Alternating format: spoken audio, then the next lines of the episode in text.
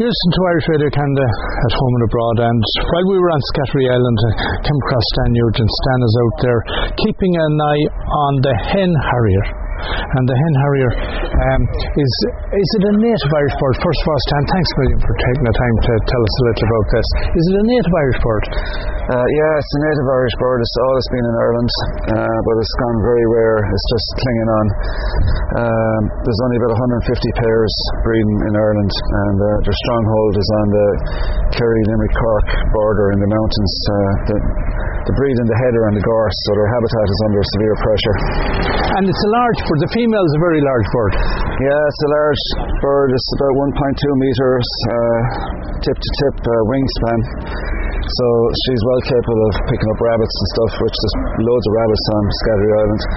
Uh, the male is a little bit smaller, and uh, he brings the food over to the female. He actually catches it. I've been watching them in uh, in County Clare, and they come over across the water and do a, a manoeuvre called a, a food pass. And that's where he flies up in the air and he drops the little bird, which is usually the prey item, and she flies in underneath him and flies upside down and catches it, and uh, she brings it back. And so she looks after, she does most of the work with the eggs and the chicks. She sits on the eggs for about four weeks, and then when they hatch, she feeds the chicks for four weeks. But she's relying on the male to bring a lot of the food over to her. It must be fascinating to watch that pass over. Yeah, and you never get tired of it. Never, never, never get tired of it. Actually, And in, when the feeding season, uh, uh, how often, like, uh, how many times a day might you get the opportunity to see something like that? Yeah, well, I, I spend uh, maybe six, seven, or eight hours over there. It depends on the boats and Yeah. the ferries and all that business. But I, I see about three or four or five maybe in a day uh, between the nests. Uh, last year there was six nests, but this year they started out with three nests, and I think there might only be two now. It was a very cold and poor spring, so I, I personally think that's what's happened. Have you been able to, or do you do photography? Have you been able to capture, capture that? Uh, I do photography and I do videography, but uh, you're not allowed. There's, uh, there's strict licensing laws on, on taking photographs of birds at their nesting sites. Uh, never mind, extremely rare. Well, birds. even if they're in the in the air.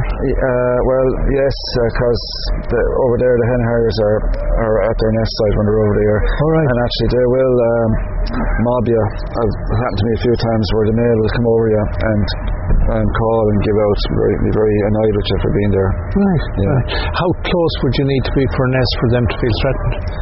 Uh, not that close.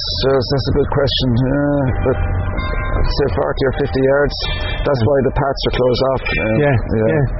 Yeah, so yeah, the paths were closed off. They were open again today because they've got to the point where they're fledglings at the moment. Yeah, yeah. So it's, they're less threatened. That's exactly it. Yeah. Yeah. And uh, I know one question you were asked over was, you know, they, they're native here, but they don't migrate. No, in Britain and Ireland, uh, they stay. They don't leave the country. In Europe, they migrate north and south, as with the seasons. But uh, it's in Britain and Ireland, by the, especially by the coast, it's temperate enough for them to hang around, and they don't. They don't usually leave the country. Now, birds of prey cover massive distances, and distance is nothing to them. But Right. generally speaking, they hang around. Now, i- in uh, the autumn time, the males, the, or means the young ones, will be dispersed because they have to. They don't like hanging around, so they'll be dispersed. So they could very well pass through somebody's territory. Yeah, So you could be yeah, looking out your yeah. window in the west of Ireland and see hen harrier go by. Right. Yeah. What, um, obviously, you have a great love of wildlife, a great love of birds. Yeah. Yeah. Yeah.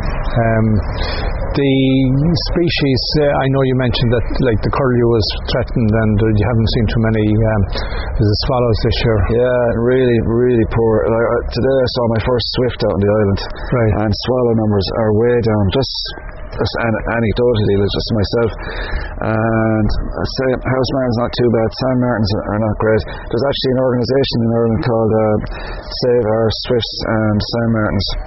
Like uh, they're, they're they're that threatened, you know. Right, But right. see, they, they go to Africa in the summer, as so like the corncrake, we can't. We have no influence over that situation. Right.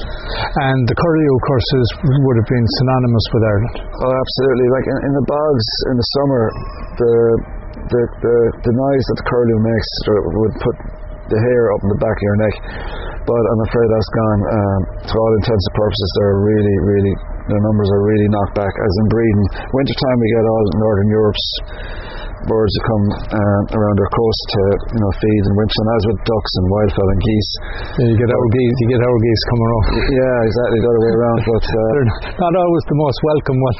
yeah, well, this, I think the, the geese are fantastic. I know they'll drop a lot of loads of massive droppings, but Yeah. uh, uh, Canada geese. Uh, I'm familiar with North America myself, but yeah, Canada are a big bird. They are a big Yeah, bird indeed.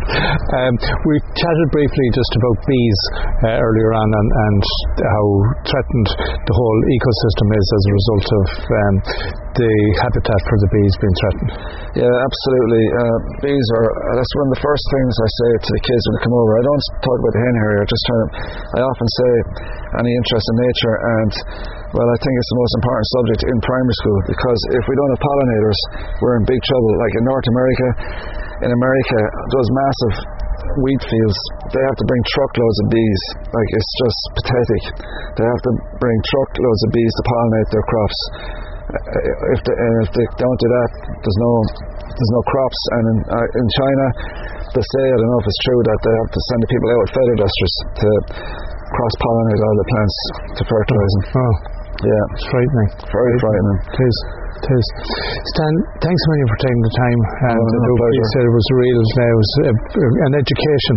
And I would encourage anyone, if they're coming over and you head out to, the, to Scattery Island, um, treat the terrain with care. Absolutely, yeah, and yeah, absolutely. You shouldn't trot on any bird, but just be wary. Like, uh, and it's a fantastic island. Uh, I, I hope that it may have to be man managed in future, you know. Yeah. But uh, at the minute, it's just brilliant. Yeah. Thanks, Stan.